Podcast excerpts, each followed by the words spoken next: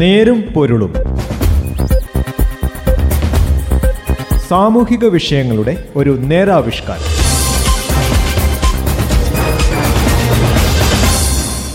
വിശ്വസാഹിത്യകാരൻ ഫോദ്യോർ ദസ്തോയിസ്കിയുടെ വിഖ്യാത നോവലാണ് കരമസോവ് സഹോദരന്മാർ. ധനമോഹിയും ദൂർത്തനും വിടനുമായ കാരമസോബ് എന്നയാൾ കൊല്ലപ്പെടുന്നതും ഈ കൊലപാതകത്തിൽ മക്കൾ സംശയനിഴലാകുന്നതുമാണ് കഥാതന്തു. പിതാവുമായി കലഹിച്ചിരുന്ന മൂത്തമകൻ ദിമിത്രിയാണ് കൂടുതൽ സംശയിക്കപ്പെടുന്നത്. എന്നാൽ യഥാർത്ഥത്തിൽ കൊലപാതകി കരമസോബിന് അവിഹിത ബന്ധത്തിലുണ്ടായ നാലാമത്തെ മകനാണ്. സ്വത്തിനും പണത്തിനും വേണ്ടിയുള്ള ആർത്തി മനസ്സിനെ കീഴടക്കിയാൽ പിതാപിതൃ ബന്ധമെന്ന പവിത്രമായ സങ്കല്പം മാഞ്ഞുപോകുന്ന സാഹചര്യം ഉണ്ടാകുന്നുവെന്നാണ് ഈ നോവൽ നൽകുന്ന സന്ദേശം.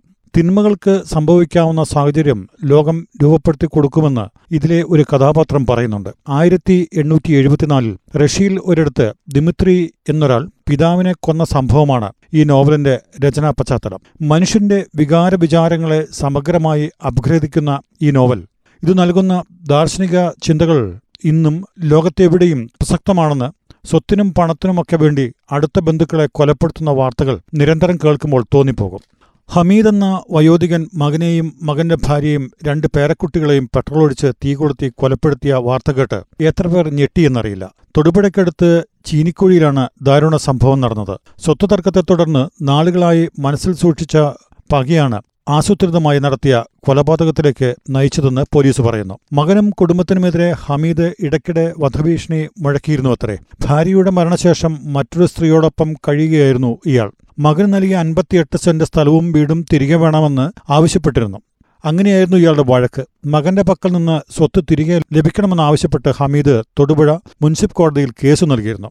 മകന്റെ വീട്ടിൽ നിന്ന് നല്ല ഭക്ഷണം നൽകുന്നില്ലെന്ന് ആരോപിച്ച് ഇയാൾ വഴക്കിടുമായിരുന്നത്രേ. ജീവിത ചെലവിന് പണം ആവശ്യപ്പെട്ട് കുടുംബക്കോടതിയിലും കേസ് കൊടുത്തിരുന്നു. സംഭവ ദിവസം അർദ്ധരാത്രിക്ക് ശേഷം മകനും കുടുംബവും ഉറങ്ങിയെന്ന് ഉറപ്പാക്കിയ ശേഷം അവർ കിടന്നിരുന്ന മുറിയുടെ വാതിലിനടിയിലൂടെ പെട്രോൾ ഒഴിച്ച് തീ കൊളുത്തുകയായിരുന്നു. ആരും രക്ഷപ്പെടാതിരിക്കാൻ വീടിന്റെ വാതിലുകളെല്ലാം പുറത്തുനിന്ന് പൂട്ടുകയും ചെയ്തു. പകമൂത്താൽ മനുഷ്യൻ എങ്ങനെ പിശാശാകുമെന്നതിന്റെ ഉദാഹരണമാണിത്. ഇത് ഒറ്റപ്പെട്ട സംഭവമല്ല. സ്വത്തിനു വേണ്ടിയും പകയുടെ പേരിലും പെട്ടെന്നുള്ള ദേഷ്യത്തിലുമൊക്കെ മക്കൾ മാതാപിതാക്കളെയും മാതാപിതാക്കൾ മക്കളെയും സഹോദരൻ സഹോദരനെയും കൊല്ലുന്നതിന്റെ എത്രയോ വാർത്തകളാണ് ഇപ്പോൾ പുറത്തുവരുന്നത് രണ്ടാഴ്ച മുമ്പ് കാഞ്ഞിരപ്പള്ളിയിൽ സ്വത്ത് തർക്കത്തിനിടെ ജ്യേഷ്ഠൻ അനുജനെയും മാതൃസഹോദരനെയും വെടിവെച്ചു കൊന്ന സംഭവമുണ്ടായി. ഏതാനും ദിവസം മുമ്പ് ഇടുക്കിയിൽ രാജക്കാടിന് സമീപം അനുജൻ ജ്യേഷ്ഠനെ വെടിവെച്ചു. പിഞ്ചുകുഞ്ഞ് കൊല ചെയ്യപ്പെട്ട കേസിൽ മുത്തശ്ശി കാമുകനോടൊപ്പം അറസ്റ്റിലായതും ഈയിടെയാണ്. വികാരത്തളലിൽ ചെയ്തു പോകുന്നതാകാം പല പാതകങ്ങളും തോക്കും അതുപോലുള്ള മാരക ആയുധങ്ങളും കൊണ്ടു നടക്കുന്നതും വാക്കുതർക്കത്തിലോ അടിപിടിയിലോ തീരുമായിരുന്ന പ്രശ്നങ്ങളെ കൊലപാതകത്തിൽ എത്തിക്കുന്നതിന് കാരണമായി തീരാറുണ്ട്. പക്ഷേ തീയിട്ട് കൊല്ലുന്നത് ഇതിൽ നിന്നും വ്യത്യസ്തമാണ്. പകമൂത്ത് വിവേകം നശിക്കുമ്പോൾ ബന്ധങ്ങളുടെ വില മറക്കുന്നു. മക്കൾ മാതാപിതാക്കളെയും മാതാപിതാക്കൾ മക്കളെയും സഹോദരങ്ങൾ അന്യോന്യം മനസ്സിലാക്കുകയും പരിഗണിക്കുകയും ചെയ്തിരുന്നെങ്കിൽ ഒഴിവാക്കാമായിരുന്നു പല പാതകങ്ങളും സ്വന്തമെന്ന പദത്തിനെന്തർത്ഥം എന്ന് കവി പാടിയത് എത്രയോ അർത്ഥവത്താണ്. സ്വന്തവും ബന്ധവുമൊക്കെ ജലരേഖയായി മാറിയിരിക്കുന്നു. സ്വത്തുതർക്കവുമായി ബന്ധപ്പെട്ട ഒട്ടേറെ കേസുകളാണ് ദിവസവും രജിസ്റ്റർ ചെയ്യപ്പെടുന്നത്. ഇങ്ങനെ കുടുംബ ബന്ധങ്ങൾ തകരുന്നതിന്റെ പ്രത്യാഘാതങ്ങൾ സമൂഹം വേണ്ട ഗൗരവത്തിൽ എടുക്കുന്നുണ്ടോ എന്ന് സംശയമാണ്. മറ്റുള്ളവരുടെ വിഷമങ്ങളും പ്രശ്നങ്ങളും അറിയാതെ സ്വാർത്ഥതയുടെ തുരുത്തുകളിൽ അടച്ചിരിക്കുകയാണല്ലോ ഇന്ന് എല്ലാവരും.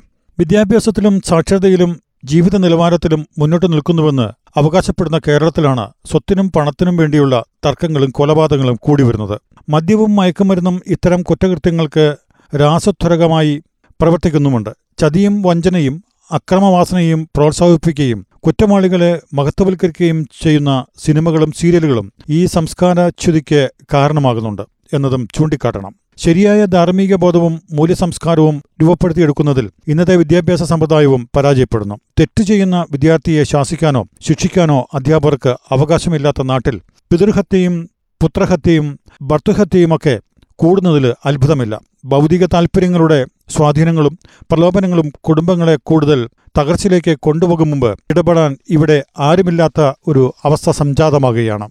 പലപ്പോഴും പണത്തിനും സ്വത്തിനും വേണ്ടി നടക്കുന്ന പാതകങ്ങൾ കൊണ്ട് ജീവിതത്തിൽ പിന്നീട് എന്ത് നേട്ടമാണ് ഉണ്ടാകുന്നത്?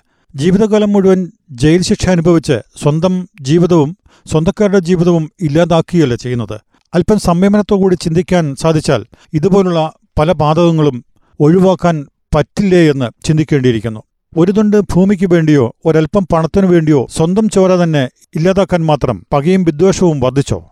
പലപ്പോഴും കുടുംബങ്ങളുടെ ഊഷ്മളത കുറഞ്ഞു പോകുന്നുവെന്നതാണ് പ്രശ്നം. പിതാവിനെതിരെ കേസ് കൊടുത്ത് കോടതിയിൽ കൗൺസിലറുടെ മുന്നിലിരുന്ന് കാര്യങ്ങൾ വിശദീകരിക്കുമ്പോൾ പോലും കൗൺസിലർ കാണാതെ പിതാവിനെ കൈകൊണ്ട് ഇടിക്കുകയും കുത്തുകയും ചെയ്യുന്ന പ്രായപൂർത്തിയായ മകനെയും അതിനെ പ്രോത്സാഹിപ്പിക്കുന്ന അമ്മയെയും കാണാൻ ഇടയായി. ഈ ഒരു മനോഭാവമാണ് നമ്മൾക്കുള്ളതെങ്കിൽ ഇതല്ല ഇതിനപ്പുറവും നടക്കും എന്ന കാര്യത്തിൽ സംശയമില്ല. കാലം മുന്നോട്ട് പോകുന്നതനുസരിച്ച് ബന്ധങ്ങളിലെ മനോഭാവം മാറുന്നു. അച്ഛൻ ആരാണ് അമ്മ ആരാണ് കൂടപ്പറപ്പുകൾ ആരാണ്? ബന്ധുക്കൾ ആരാണ് തനിക്ക് എന്ന് തിരിച്ചറിയാൻ കഴിയാതെ വരുന്നത് എന്തുകൊണ്ടാണ്?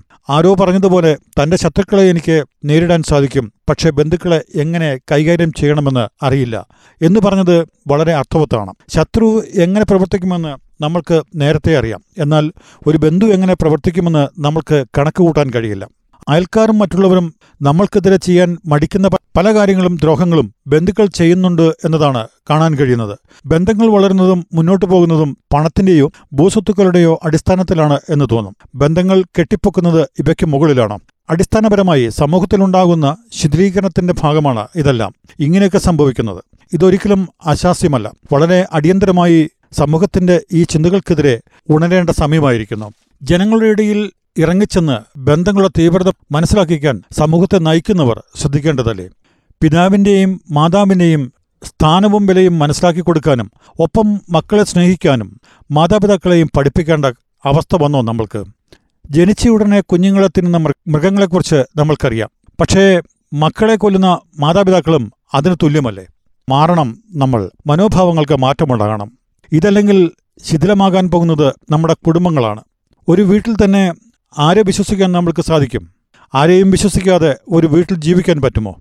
തലയണയ്ക്കടിയിൽ കടാരയുമായി സ്വന്തം വീട്ടിൽ ജീവിക്കേണ്ട ഗതികേടുകളിലേക്ക് പോകാതിരിക്കാൻ സമൂഹം ഒന്നടങ്കം ഉണർന്ന് പ്രവർത്തിക്കേണ്ടതുണ്ട്. നേരുംപൊരുളിന്റെ ഇന്നത്തെ അധ്യായം ഇവിടെ അവസാനിക്കുന്നു. നന്ദി നമസ്കാരം. നേരും പൊരുളും സാമൂഹിക വിഷയങ്ങളുടെ ഒരു നേരാവിഷ്കാരം.